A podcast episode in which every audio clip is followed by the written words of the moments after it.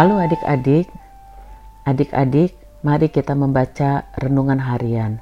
Hari ini tanggal 28 September.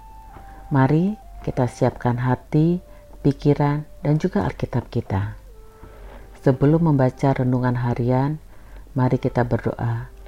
Mari kita lipat tangan dan kita tundukkan kepala kita. Kita berdoa.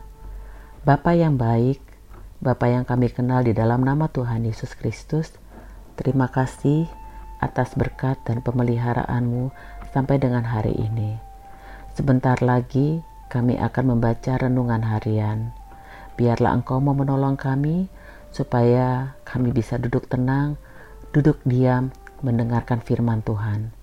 Kami juga mau menyenangkan hatimu Tuhan, menjadi anak-anak yang taat dan setia dan rajin membaca firman Tuhan. Terima kasih Tuhan Yesus, Engkau Allah dan Juru Selamat kami. Di dalam anak Yesus Kristus kami berdoa dan mengucap syukur. Amin. Adik-adik, pembacaan firman kali ini diambil dari Mazmur pasal 33 ayat 15 sampai dengan 20. Mari kita baca bersama. Betul adik-adik, Mazmur itu ada di kitab perjanjian lama. Mari kita baca bersama. Dia yang membentuk hati mereka sekalian, yang memperhatikan segala pekerjaan mereka. Seorang raja tidak akan selamat oleh besarnya kuasa. Seorang pahlawan tidak akan tertolong oleh besarnya kekuatan. Kuda adalah harapan sia-sia untuk mencapai kemenangan, yang sekalipun besar ketangkasannya tidak dapat memberi keluputan.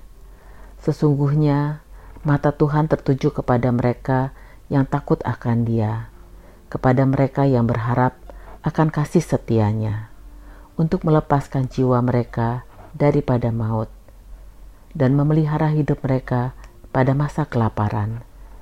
Jiwa kita menanti-nantikan Tuhan. Dialah penolong kita dan perisai kita. Demikianlah pembacaan firman Tuhan. Natsnya diambil dari Mazmur pasal 33 ayat 18. Sesungguhnya mata Tuhan tertuju kepada mereka yang takut akan Dia, kepada mereka yang berharap akan kasih setianya. Pembacaan kali ini berjudul William Colgate. Adik-adik pernah dengar kata Colgate?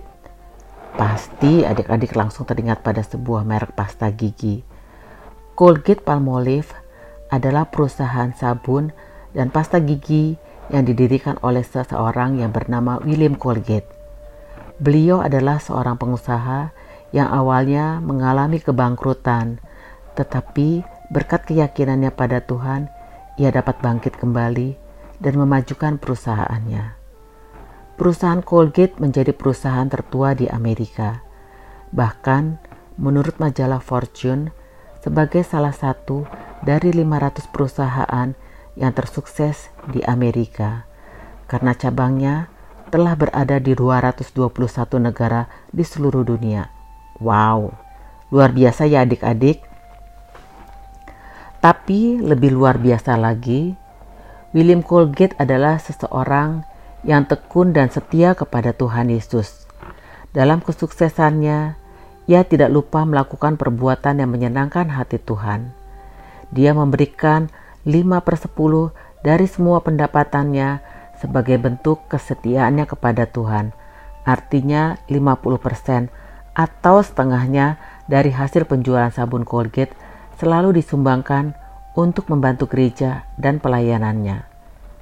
William Colgate melakukannya karena ia percaya kesuksesannya adalah pemberian Tuhan dan ia ingin setia menyalurkan berkat Tuhan kepada mereka yang membutuhkan.